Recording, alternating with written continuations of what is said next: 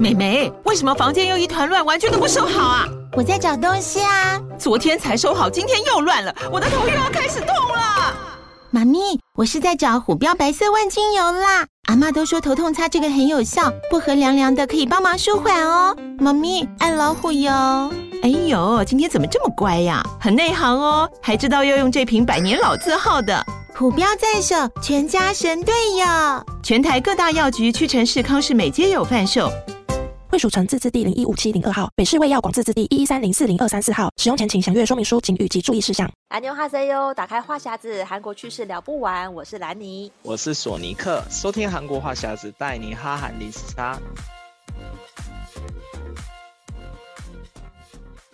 大家好，欢迎收听这一期的韩国话匣子。哇，上一集呢，我们就之前跟大家聊了索尼克在韩国这个买房的经验，然后呢，这一集要跟大家聊聊就是买车的经验，因为索尼克最近买车了，先跟大家分享一下在韩国买车的话，大概是怎么样挑选的。因为其实我从上个月开始就一直在看车，因为其实韩国有蛮多车都很划算，而且很便宜。嗯、然后像大家常听到的现代汽车啊、Kia 汽车啊，还有三星的雷诺。汽车都是大家比较耳熟能详的，还有在路上，韩国也还很多人会买的是雪佛兰的那个车子，然后这四家的那个车厂出的车都是算是国民车，就是你在路上都会看到。然后它的呃一般入门款的车，全新车来讲，大概五十万台币就可以到手了。哇，就是相较于台湾来讲很便宜，然后甚至还有像韩国最近还在推那种轻型车，就是它可能只能坐两个人，然后它这车型比较小一点，那种轻型车的话，可能三十万台币就可以到手全新，三十万到四十万就可以到手全新车，嗯，所以相对就很划算。然后我那时候就一直在考虑说，哎，到底要买新车好呢，还是要买二手车好？因为我其实我驾驶的技术没有到那么好，所以我我也很怕说，哎，我如果买了第一台车，然后出去买新车被撞到。撞到的话，或者是刮到什么，我会觉得心疼啊，很心疼。对对对，所以我最后我选择的是先去找一台状况还不错的二手车，然后我买的那台车是起亚的车，然后它是。二零二零年的车算是准新车，因为到现在对，了三年不到，然后那个公里数也没有很高，然后呃它的那个车价大概是三十五万台币，哦、然后再加上一些保险啊，然后过户税金那些加一加，大概四十万出头台币就到手了。嗯、对对对，所以我现在开了大概几个礼拜，然后我心里就还还算还不错，因为有自己的车嘛，然后所以就周末很长就会想说，哎，可以开车出去其他地方玩一下，嗯、然后就发现说，哎，就是韩国的那种用路啊。跟台湾的用路其实真真的差别非常多，然后就觉得还蛮多不同的地方想要跟大家分享的。对啊，那其实就是因为索尼克本来是在台湾就已经考的考到驾照了嘛，所以其实你是用，嗯、因为现在台韩的那个驾照是有互相承认，所以你就是用台湾驾照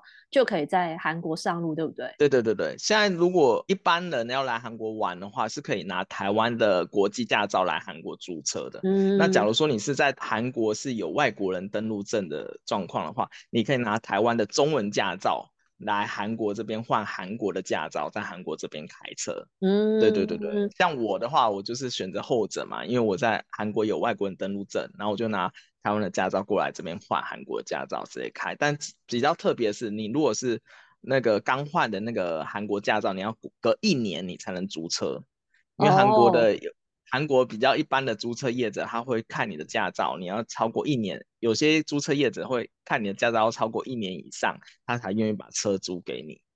对，但是他也怕你会撞坏他的车。对对对对对，有些有些要看车行啦，要看车行，有些车行也是会租啊。但是有些比较大的车行，他会觉得说啊，你你你可能才刚换驾照没多久，他就不租车给你。所以通常，假如说你是拿台湾的驾照来韩国这边换的话，然后会要需要一年以上。那假如说你是一般旅游来韩国，你拿的是台湾的国际驾照租在机场租车的话，就没有没有这个限制，因为这机场的话，就是他们都会租给你，所以大家。嗯、如果是旅游来玩的租车的话，就不用担心这么多。但是我真的比较好奇，嗯、因为就是之前我就听说那个韩国的驾照很好考，因为我在韩国的时候有认识一个法国朋友，对对对，他还特地先在韩国考那个就报驾训班，然后考到驾照，因为他说这样子回去法国直接换比较容易。嗯、然后我那时候心里想说，哈，因为我后来就上上网查，还发现真的很多人是特特地到韩国考驾照，说是很容易。可是因为我就想说。台湾我就想说，台湾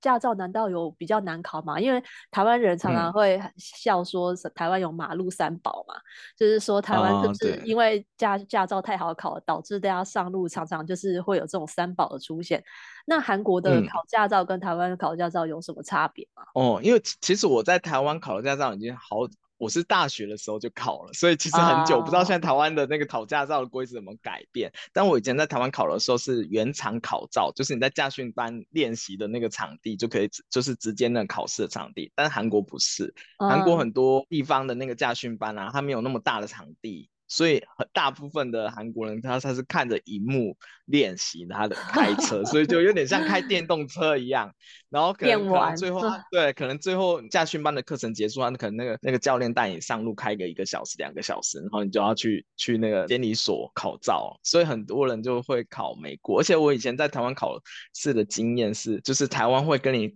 讲得很清楚，假如说这次要考的是。是那个倒车入库，他会跟你讲说看到什么地方，然后方向盘打几圈，嗯、然后往后倒进去。就对，我以前真的是完全是背口诀就进去。但韩国因为你都是要去那个监理所那边考照嘛，所以就会很不一样。而且因为像我我朋友他就是在韩国监监理所考照的，然后他就说他们最后一个是要上上实路考的。就是你要去出那个监理所那边，你要到外面的道路去考，然后它有不同的路线，你要抽签的，它不是有固定的说、嗯、啊，你会考哪一条路考哪一条路，不是，它是用抽签的这样，所以相较于我觉得难度来讲的话，可能韩国会。略高一点，但是韩国的那个家训班的课程比较短，他可能一个礼拜就可以考照了。台湾我记得要上大概一个月，对对对，台湾都要一个月啊。对，台湾要上一个月，但韩国是你上课上一个礼拜左右，你就可以去考照了。所以有很多外国人是飞特地飞来韩国，特别是中国人会特地飞来韩国这边考驾照。所以韩国有很多是中文的驾训班啊。所以如果大家想要来韩国考照的话，就是如果你有外国人登录证的话，你也可以来韩国考考驾那个驾驶照，但是我觉得其实好像没有没有比台湾的简单，我觉得相较之下，我反而觉得台湾好像简单多一点。对，可能是因为韩国的比较省时吧。就是如果说你只要上一个礼拜的话，就因为要上一个月，其实很花时间，所以我才有可能希望是大家就、嗯、就是会想说在，在在韩国可能也比较便宜，也比较省时间这样子，对啊。可是问题是，就是其实大家都知道，就是考到驾照是一回事，然后上路是另外一回事。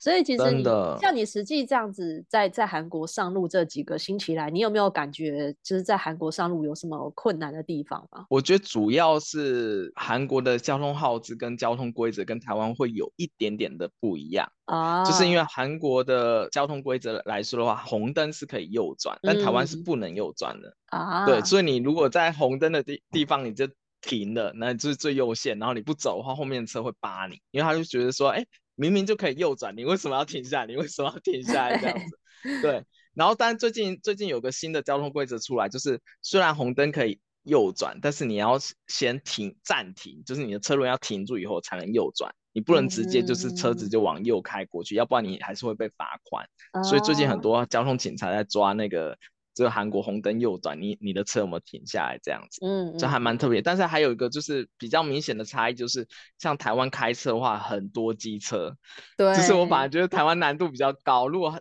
你在台湾很会开车的话，我觉得你来韩国应该不不是什么大的大困难，因为韩国基本上看不太到什么机车，除非是那种外卖啊。对，但是就是那也是算比较少，就是不会像台湾那种会钻那个 后面会钻来钻去。因为我回台湾的时候，我有开开几次车。就是你会要很小心，因为你不知道哪个时候你就是左右边会窜出一台机车，有时候你会被吓到。对对对，这我觉得是韩国比较好开的一个地方。但是还有个不同的就是韩国的那个道路太发达，因为我我常会上下交流道嘛，台湾可能一个交流道它标示很清楚，就往右可能就是去泰山新庄，就是往右出去就结束了，但是。韩国是你往右走的时候，一个一个下交流道以后，立马还会再出现一个岔路，你要立马马上判断说你要往左左转往右转，有可能你你你转完以后又在一个岔路，就它就是一个交流道是岔路加岔路，岔岔路加岔路，就是你那个 导航要听得很清楚、很明确，要不然你因为你在那个交流道有选择障碍的话，你就整个脑袋就会宕机。像我我因为我那时候刚上路的时候，我就很紧张嘛，我只听到那个导航叫我要往右下交流道，然后我就想说啊，往下往右下走交流道，我就出去以后立马又出现一个岔路，所以我心里突然就慌了，之后不知道往左还往右，不知道往左还往右，就突然就这样慌了这样子。所以就是就是大家如果来开的话，记得就是导航要听清楚。对对。然后你那个导航是车上本来就配，还是你另外另外自己买的？我现在自己买的那个车啊，它是直接会联动手机的导航 app，是那个的是会导航。我是用 Kakao 的，我是用 Kakao 的那 Navi，对对，所以它会自动更新，因为。哦，如果你是租车的话，你还要注意一点，就是有的租的比较旧的那个机那个车型，它的那个导航如果是没有更新过的，你的那个图地图的图纸有可能会是旧的。对耶。然后嗯会有有一些误差，就是你会突然哎看到哎哎奇怪，那明明有路，为什么导航上没有路？对，就是会你是租车的话，你就是尽量租比较新的车。嗯，对对，如果你是租那种。刚好那个车行是比较旧的车，可能会有这种导航的问题。对对对，嗯、然后之前就是因为很多交流道那个岔路的问题，然后听说发韩国发生很多车祸。就因为很多人也是新手开车就慌了嘛，对，然后所以他们现在现在那种交流道或是有岔路的地方，然后地上会出现那个引导线，它会分成哦，可能粉红色的线或者是蓝色的线跟绿色的线，它会在那个导航会跟你讲说，嗯、哎，假如说你今天要去，假如说首尔，那你就跟着粉红色色的线走，嗯，然后这样子你你岔路再加加岔路，你就。不用管它，就直接跟着地上的那个颜色走，你就就会到达目的地。哦，我觉得这个还不错，因为韩国那个交交流道，我真的觉得是很夸张的变态，就是还会一直给你岔路。我就我前几天我还跟我同事聊，我说为什么你们都岔路那么多？嗯、你们不能直接就是。一个差就是一个交流道，就是一条路嘛。他就说他们就是韩国就是这样，所以他们但是他们现在因为这个问题，所以他有慢慢做一些改善的那种措施。所以我觉得这引导线还不错，嗯、就是至少对我这种新手来说，就第一次上韩国道路来说的话，比较不会那么紧张。这个是还蛮不错的。对啊，但是其实我们都知道，就是其实买车跟开车可能不是最难的，重点是你要养那个车跟停车的问题。嗯、像索尼克，你买车，那你你平常都停在哪里？因为台湾其实就是有时候停车是一件很麻烦的事情。哦、因为韩国的停车场的那个价钱，我觉得很夸张。因为像首尔的那个停车场，它可能一个小时就要。贵贵一点的话，一个小时就要一百块。嗯，然后呃，韩国一般人会去停那个公营停车场，就是政府经营的停车场，它每一个区分都有，它的那个价钱会相对于私、嗯、私营的民营的停车场便宜很多，嗯、所以一般韩国人都会去找那个公营的停车场去停。嗯、对对对对，然后现在韩国还有一个 app，就是那种共享停车位的 app，它就是蛮、嗯、好的。假如说。对对，因为像我家自己就付一个免费的停车位，然后很多人，假如说住 apart 那一些或者住公寓的人，他们可能自己有自有一个私有停车位，然后他假如说上班把车开出去以后，那空的停车位他就可以把它登录在那个共享停车位的 app 上面，那如就会他就可以便宜卖给你，然后你刚好那个时段来，你就可以停在那个共享停车位，然后就可以付比较便宜的停车费给。给那个所有人就好了，就是比较划算，嗯、就是把把就是闲置的停车空位空位，然后可以租出去这样子。我觉得这个还蛮特别的。对、啊、对，然后然后有些政府，我后来发现我家，因为我现在不住仁川嘛，嗯、我后来发现仁川的那个政府还蛮有钱的，就是我们仁川竟然有几个公营的停车场是免费的，这么好？对，它就是画出来就是免费让你停。然后就是你只要有空位，你就可以停，但是不多啦，就是通常这种免费停车位很快就被占满。就对了，嗯嗯、对对对，就是韩国停车还是要找一下。我觉得开车出去，我觉得停车位还是比较麻烦，要不然就去那种购物中心，就是停停进去以后，你可能要消消费，它就可以免费让你停两个小时。对啊，嗯、对我现在就是这样。然后有的时候我会想说啊，那停车费那么贵，其实还不如坐 地铁去比较方便。是，对对，还比较划算。对、欸，可是据说那个韩国的停车格是一个那个米字形的，所以它其实有时候停在最里面的车，其实它会。出不来，有有这样的问题啊？对，因为韩国停车位比较少，所以有些大楼的停车场是一个魔幻魔幻的停车格，就它的 可能是米字形的，或者是它就停车格就是紧邻着停车格，就是你先进去停的那个人，后面就是后面进来停车人，就是完全会把你卡死。哎、要不然就是韩国人很常会这种并排停车。嗯，就是反正就是你先进去了就会卡死，然后通常大家都会在那个车上留那个联络电话，然后就会叫你移车。所以很多像我们上班的时候，常会就是看到同事就接到电话，他就是出去移车这样子，嗯、就是他一直在移来移去，就是整天都在移车中。对。然后前一阵子发生一个很很好笑的一个新闻，就是因为像一般如果是停那种大楼那种停车位，很多人很多人是会把那个钥匙放在那个信信箱里面的，因为大家都知道很多人会。去移车嘛，因为你就是米字形的停车位，就是最最先进去的一定是被卡死，所以它移就是移车是日常嘛，所以很多那种大厦的停那个邻居都会把那个钥匙放在信箱，方便大家移车。然后前阵子就发生一件事情，就是有邻居就就趁那那个人出国以后，那个邻居就把他的车拿去卖掉。太夸张了！那个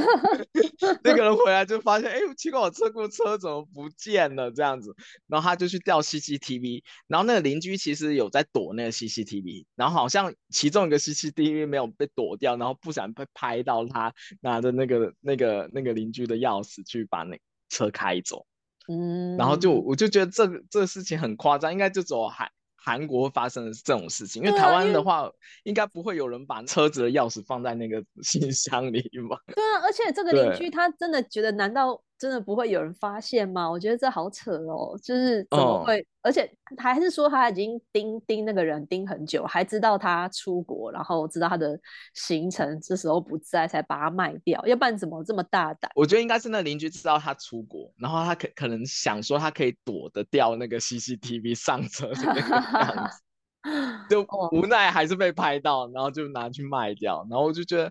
这整个事情实在是太夸张，很离奇，对啊，对，所以所以如果你是在韩国住的人的话，你发现哎，你的邻居把那个钥匙放在那信箱，你也不用觉得太压抑，他就是让你移车用的，就是大家都会移车，啊、因为像我朋友他也是住那种大楼的，然后就说有的时候早上要用车的时候，就是移车真的很麻烦，嗯、就是因为你如比较早回来，你一定是被被堵死的那一个，你就还要去移别人车，对，对。我就说那你这样移车你。你如果技术不好的话，你要是不小心刮到别人别人车，那你还那怎么办？那也很尴尬。哎、欸，我觉得那压力很大。要是那个邻居的车比较贵的话，然后你不小心给他擦到痕迹，那还要赔耶。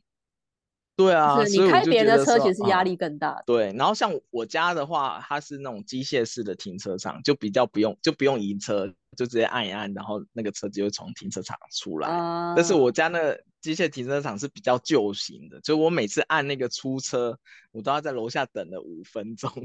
所以，所以我现在已经想说，我下礼拜如果开车去上班的话。那应该那种早上早上那种出就是上班的那种高峰期间，应该是下面会排排的人在那边等车。啊对啊，我就觉得其实都有各有利弊。我后来想想说啊，好像还是搭大众交通上 上班比较不会那么。就你买车了以后还是搭地铁。对，就是会有各种考虑，而且现在买车以后，因为是自己的车，你又怕说，哎，你开出去如果不小心撞到或者怎么样，就是、哦、对，而且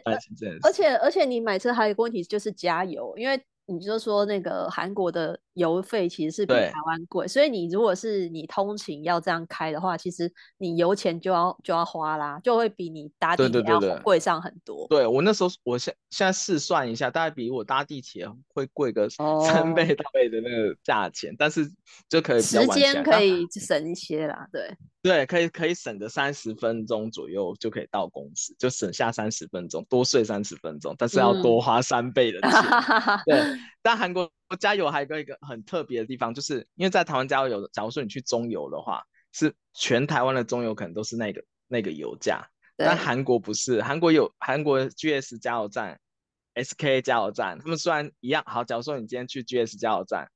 GS 的 A 点 A 站跟 B 站，它的可能是不同的油价的价价、哦、钱。嗯，对，这个还还蛮妙，因为他们他们同样是同一个加油站，但他们他们的那个油价的定价是不一样，所以韩韩国的那个呃导航上面都会显示说，哎，当天的哪个加油站的油价是多少，你可以选比较便宜的去加。嗯、然后，而且韩国的加油站不像台湾有分九二、九五、九八。韩国就只有分两个，就是挥发油跟柴油，嗯，就是这两个让你选，还有啊，有一个还有一个是高级挥发油，但一般的车通常都是加挥发油这样子，嗯嗯，对。然后最近还有一些加油站会有那个，就是给你插电充电的那种电动车的那种电动加、嗯、充电法，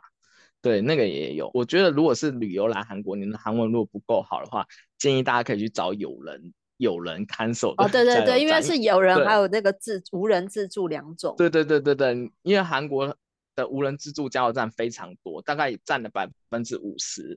所以你可能在路上看到的，但有一半都是就是 self，就是你要必须要自己自动加自助加油。那如果你不太会按，因为它大部分都是韩文，如果你不太会按的话，建议还是去找有人的帮你加油会比较安心这样子。嗯，对对对。然后呃，如果你是租车来的话，你要让他加满，就记得一个单词就是 kadekill kadekill 就 kadekill 对对 kade 就是满的意思，然后加、啊、加一个 e o 就是。kadekill，然后他就会帮你把那个加满，嗯、对对对对，然后就给他刷信用卡就可以，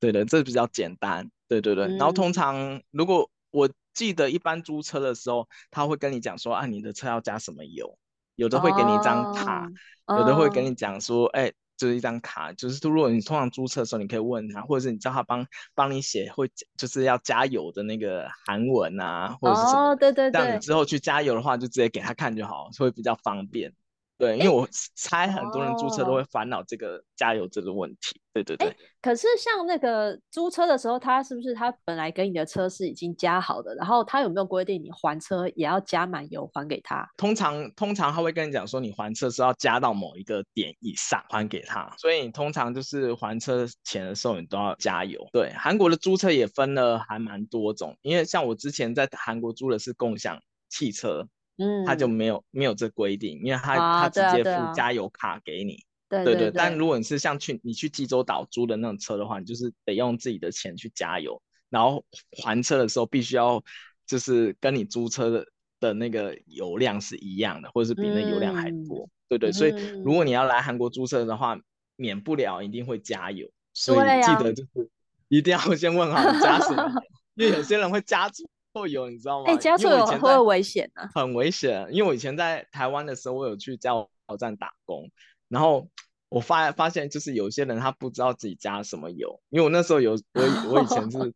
带那个机车的那个加油棒，你知道吗？然后有些人都不知道自己加什么油，然后他就说啊，可能他就说啊，那你给我加最便宜九二好了。加完以后，他的那个机车是立马冒白烟。天 啊！就是对对对，所以就是如果你不知道你那个车要加什么油的话，记得就是在租车的时候就先问好你的租车业主。最好是要帮帮你写下来会比较好一点，哦、对对对，这个是比较保险一点。然后还有一些要注意的地方，应该是韩国的交通法规也比较不一样，他会把那个一般的道路分成很多个区，有一般区，嗯、然后还有儿童保护区，哦，那个速限是不一样的，嗯、对，还有非保护区，哇，它的会对应不同的交通规则。然后像像一般区的话，假如说它最高限速是。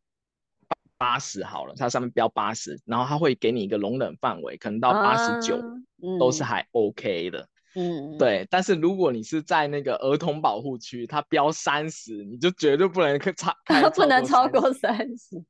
对，就不能超过三十，嗯，就是它一样是限速的标识，但是它你在不同的区域，它它的那个执法是不不同的啊。对，然后还有像那个非保护的。的区域的话，你就是可以直接 U-turn 回转，回转就可以直接回转的那种。对，其实它就是它会有很多不同区，就是它有一些交通法规跟跟我们台湾的都不太一样。但你只要记得是儿童区区是唯一就是最严格，就是你只要附近有出现学校的话，那那个地方你都要开很慢，而且要非常小心，因为韩国对儿童保护会非常重视，就是你。假如说你在儿童区发生什么车祸或者是什么样的话，那你的那个你的可能刑责或者什么，我会罚比较高哦，比较重。对对对对，这个要特别小心的。对，然后最近还有一个话题是，韩国的测速照相，它要它现在要装前后两边都有哦。就是一般如果测速在在台湾测速照相不是，哎过了，假如说过了这个测速照相以后，大家就是习惯就是。就是踩油门 加速嘛，对对对，嗯，对，韩国以前也是这样，所以他现在为了为了防止大家就是特地就我那个测速这样，就是快到才才刹车，然后过了以后再、嗯、再踩油门。他们现在就是把很多测速照相机后面再再再装一个镜头，就你以为你过测速照相机，你你如果踩油门，如果又又超过那个限速的话，就也一样会照相，然后罚款这样。啊、嗯，对，所以大家就是要养成习惯，就是不要就是只是因为为了那个测速照相机，然后才减速，然后这样，你要保持在那个速度。要不然就是，所以你那个 Kakao 的那个，就是它那个导航，它也会提醒你说前有测速照相这样吗？哦，会，因为台湾的都会有。哦，而且 Kakao 的那个导航，它就是会一直在讲话，你会发现说，哎，其实为什么首尔那么多测速照相？真的，然后他就一直提示你说现在限速多少，然后他就一直跟你讲说，一直跟你讲说啊，前有测速照相，然后你过完以后就说啊，前有测速照相，然后而且韩国很多那种韩国。很多减速坡，嗯、就是它会有个凸起来的地方，哦、就是你你它就是即使没、哦、对对对对对没照相，它会让就是让你就是自动减速，因为它有个那个减速波。韩国很就是每隔一段就会有个减速波，非常多，我觉得比台湾多很多。嗯，对，然后所以大家就是尽量还是就是开比较要遵守它的那个限速规则，会比较安全。对，嗯，但至少如果说在台湾有在习惯开车的人，到韩国应该适应上比较没有，因为至少一样也是右驾系统嘛，对对对，所以我觉得这个适应上应该是。至少方向感应该是一样，都是左驾哦，左驾左驾对左驾系统，对对对，差点说错，都是左驾系统，所以就是比较这，因为有些人会发现说，因为像去日本就会是反方向嘛，就是很多人去什么冲绳什么会租车，就是要要适应，可是去韩国应该是比较比较好上路吧，我猜对比较好上路，对，因为相较之下就是交通比较宽敞一点，然后也没有什么机车。然后一样的驾驶习惯也比较好开，嗯，对，然后值得，然后比较值得注意的一点的，假如说你是像我一样是生活在韩国，然后有自己买车的话，有些人会在后面会贴一个那个新手上路，新手加速，对，然后韩国大创那一些都有卖那种新手上路的贴纸，然后各式各样的贴纸，啊、然后我那时候就跟跟我同事聊天，说其实，在韩国你贴那个新手上路的贴纸啊，你不要妄想说人家因为看你是新手就会让你，没有，就是人家看你新手会觉得。啊啊，瞧不起你，就是就是还是一样照抄他的车，然后照样不让你，就是还而且还还还很容易被按喇叭。对，所以现在很多人就是不贴那个新手上路的贴纸，他改贴说里面有小孩。有有有，说说 baby in car 这种好多。对对对对，然后或者是里面贴说哦，如果发生事故的话，请救我小孩之类的，就是 只要因为韩国韩国人都会比较重视小孩嘛，对，所以你你你与其贴新手上路，你还不如贴一个那个。车内有小孩，他们反而好像比较会让你。对对对，哦、我看很多同事他们就说，他们只要一看前面我有贴那种新手上路，他就会特别，就是他可能也没有太多太大的失误，或者是他只是开的比较慢而已点，他就会被就会扒他，就想说你这个新手，还是赶快往旁边停吧你，你就会有一些这样的事情，这是韩韩国的一个比较特色。我看台湾好像比较少贴新手上路吧。因为我在哎，好，现在我比较少看到，可是我看到超多这种，就是 baby in car 这种超多的，嗯啊，你也不确定那个小孩到底长大了没，可是一直贴着。对我，我这我我因为我现在我也因为我也算是新手嘛，然后我心里想说，我是不是要去买一个 baby in car 来贴一下？可以可以可以，因为我其实对韩国的那个交通号志还不是说那么熟悉，就是如果是不熟的路，新走的路的话。我有时候会真的会突然恍惚，说不知道我往哪边走。真的。对，然后韩国还有一个比较特别的用路规则是，他们因为像台湾不是 ETC 就只有在高速高公路上会有嘛？啊，就是过那个收费。但是韩国有些市区内的道路也会收费。哦。对，因为像我我上个礼拜就是从仁川去六三大厦如意岛那边，然后我就。因为那时候也是不小心下错交流道，然后就走到一条那个海，好像是海底的很长的隧道，嗯，就过去那隧道，我就听到我的那个那个 ETC，韩国叫 I High Pass，就发出诶被扣款两千多块韩币，就是因为我过了那一条、欸、那一条道路，就是他们会有些快速道路啊或者什么特殊的道路，他们也是一样采那种高速公路收钱，嗯，对对对对。所以就是大家大家来这边的时候也要注意一下，因为韩国这边有很多道路都是要另外收通行费的。嗯，对。然后像韩国的那个那个导航系统，它都会有一个功能，就是它帮你规划路线的时候，它会让可以让你选说你要走免费，就是全路程不会经过收费站的那个路线，你要选那个，你才不会被收费。要不然这样子过去的话，很可能就是一趟你可能要多付个两三千的通行费韩币这样子。嗯，对对对，这个要值得注意的。对啊，那今天听索尼克聊了这么多这个在韩国用路的规则，相信大家如果下次去韩国旅游要租车或是买车的话，就是比较先有一些 基础的这个，对，有一点尝试这样子。嗯、那今天就跟大家聊到这边喽。如果喜欢这集节目内容的话，欢迎上我们的赞助链接，请来你和索尼克喝一杯咖啡。那如果想要加入我们韩国话题的讨论，可以在脸书上搜寻韩国话匣子的社团。想 follow 韩国的消息，可以追踪我的粉砖，Hello Lenny 兰妮小姐，还有索尼特的玩转韩国。那我们下礼拜再见喽，拜拜。嗯，拜拜。